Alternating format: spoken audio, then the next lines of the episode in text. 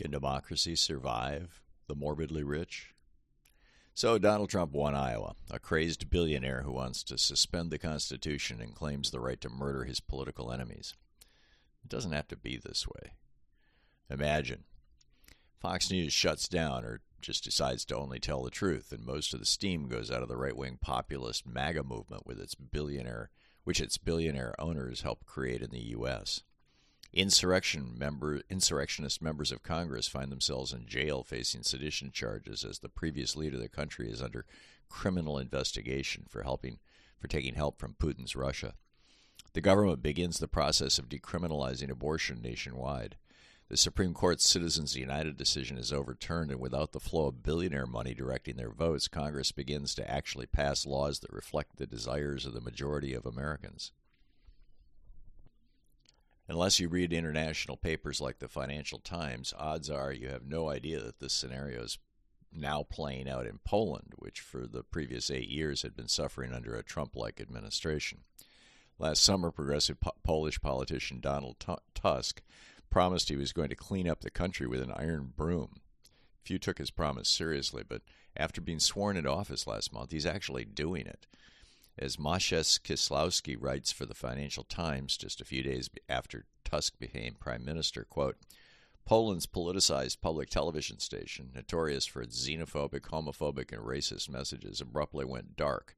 Tusk's, Tusk's culture ministry summarily dis- dismissed the station's board and stopped broadcasts to prevent the ongoing leadership, outgoing leadership from inflaming tensions by airing live the takeover of the group's headquarters. Last week, two of the top right wing politicians in Poland were arrested for abuse of power during the previous regime, while only a few hundred people showed up to protest the end of right wing programming on the nation's main television network. Last Thursday, there was a march to protest the new progressive prime minister, but the reaction was both tepid and nonviolent. As Kisilowski writes for the Financial Times, quote, these decisive, if heavy handed actions come at a time when Democrats globally are searching for strategies to deal with populists. In the U.S., for example, there's intense debate about whether the protracted legal cases against Donald Trump are serving to boost his campaign to return to the White House. Perhaps Tusk's approach offers hope. Dislodging the death grip the GOP has on American politics will be, more dif- will be more difficult than in Poland, in large part because five corrupt Republicans on the U.S. Supreme Court legalized political bribery with their Citizens United decision. The 2020 election cost over $14 billion. The 2016 election was only 6.5 billion. But in 2008, two years before Citizens United, it hadn't even hit 1 billion. Total spending was a mere 717 million. As the executive director of the money tracking OpenSecrets.org site, Sheila Krumholz said, quote, Total spending, outside spending, is surprisingly high for this high point in the cycle. We're already at, at nearly $230 million. That's more than twice the previous record through this point in the cycle, which was way back in 2016, but it's more than five times as much as was spent by this point in the last presidential cycle in 2020. Right wing, fascist adjacent billionaires have used that open door to severely corrupt our political system, leading to massive gridlock when it comes to anything average people want. Meanwhile, billionaires got tax cuts and deregulation, making them vastly richer at the same time the companies that made them rich refused to even commit to paying their workers a living wage. Fewer than 1% of the world's top companies have made such a commitment. As a result, Princeton scholars Martin Gilens and Benjamin Page famously found that the odds of average Americans' political desires being translated into policy are about the same as random noise. On the other hand, the new American system created by Republicans on our Supreme Court works quite well for the morbidly rich. The people Gilens and Page refer to as the economic elites frequently get everything they want from the political class. They wrote that we still have the features of democracy, like elections, but ended their paper with this cautionary note quote, we believe that if policymaking is dominated by powerful business organizations and a small number of affluent Americans, then America's claim to being a democratic society are seriously threatened. So here we are. If in a zoo somewhere a single chimpanzee had risen up and taken all the food from all the other chimpanzees and was hoarding it without being challenged, scientists from all over the world would be trying to figure out what was wrong with it, that chimpanzee and why the others tolerated his theft. As Oxfam International pointed out in a report timed to correspond with the kickoff of the billionaire love fest at Davos this week, the five richest men in the world, four of them Americans, saw their net worth more than double over the past three years from 405 billion to 869 billion.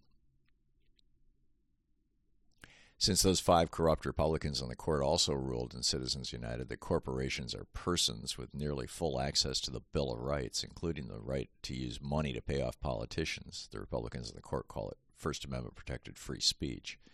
The corporations that are producing these billionaires are also gouging American consumers as hard and fast as they can. As Oxfam noted, and keep in mind, profit means essentially the money that's left over after all of our business expenses, including payroll and we, the owners, get to split up and keep for ourselves. Quote, mirroring the fortunes of the super rich, large firms are set to smash their annual profit records in 2023. 148 of the world's biggest corporations together raked in 1.8 trillion in total net profits in the year to June 2023, a 52% jump compared to average net profits in 2018 through 2021. Their windfall profits surged to nearly $700 billion. End quote. That money isn't going to workers, though, who've seen their real inflation adjusted wages fall worldwide in the same period. Instead, quote, the report finds that for every $100 of profit made by 96 major corporations between July 2022 and June 2023, $82, $82 was paid out to rich shareholders. It would take 1,200 years for a woman working in the health and social sector to earn what the average CEO in the biggest 100 Fortune companies earns in a single year. End quote. Thanks to Clarence Thomas's tie breaking vote in Citizens United, Americans are not getting what they want, which is another way of saying the morbidly rich and the judges and politicians they've bought are actively breaking our democratic republic. On the eve of the 2016 election of Donald Trump, for example, the Progressive Change Institute did a nationwide survey of likely voters. The results were stark. 84% want the government to negotiate drug prices. 79% support expanding Social Security, which Haley and DeSantis both just last week promised to cut. 78% want fair trade that ends shipping our jobs overseas. 77% want to talk tax corporations that have moved jobs overseas. 77% want universal free pre kindergarten. 74% want all, want all Americans to be able to buy into Medicare for all. 71% support a massive infrastructure spending program aimed at rebuilding our broken roads and bridges and putting people back to work. 70% want free college at all public universities. 68% want a guaranteed minimum income. 67% want the government to be the employer of last resort to end unemployment like FDR did. 66% want the morbidly rich to pay at least a 50% income tax. Currently, the average American billionaire pays around 3%. 65% want the big banks broken up and a return to local banking. 64% want net neutrality, so your billion dollar corporate internet and email providers can't monitor everything you do online and sell that information. 63% want public financing of elections to get billionaire money out of them. 60% want the post office to offer inexpensive public banking. 58% of Americans support breaking up the big banks. President Biden and Democrats in Congress got some of the infrastructure work done and tried to end much of America's nearly $2 trillion in student debt until they were blocked by Republican lawsuits and six Republicans on the Supreme Court. And a small bit of the Green New Deal incorporated into the Inflation Reduction Act. But otherwise, there's a lot of Americans want that Americans want and deserve that they're not getting. Why? Because the morbidly rich control most of our political process right now and most of our media. As former Supreme Court Justice Louis D. Brandeis famously said, quote, we must make our choice. We may have democracy or we may have wealth concentrated in the hands of a few, but we cannot have both. This year's election will not only decide whether we're going to let Trump or a similar Republican end American democracy, it will also, if enough of us show up, determine if Citizens United can be legislatively overturned and we can purge our political system of the cancer of big money. Democrats almost did it in 2022.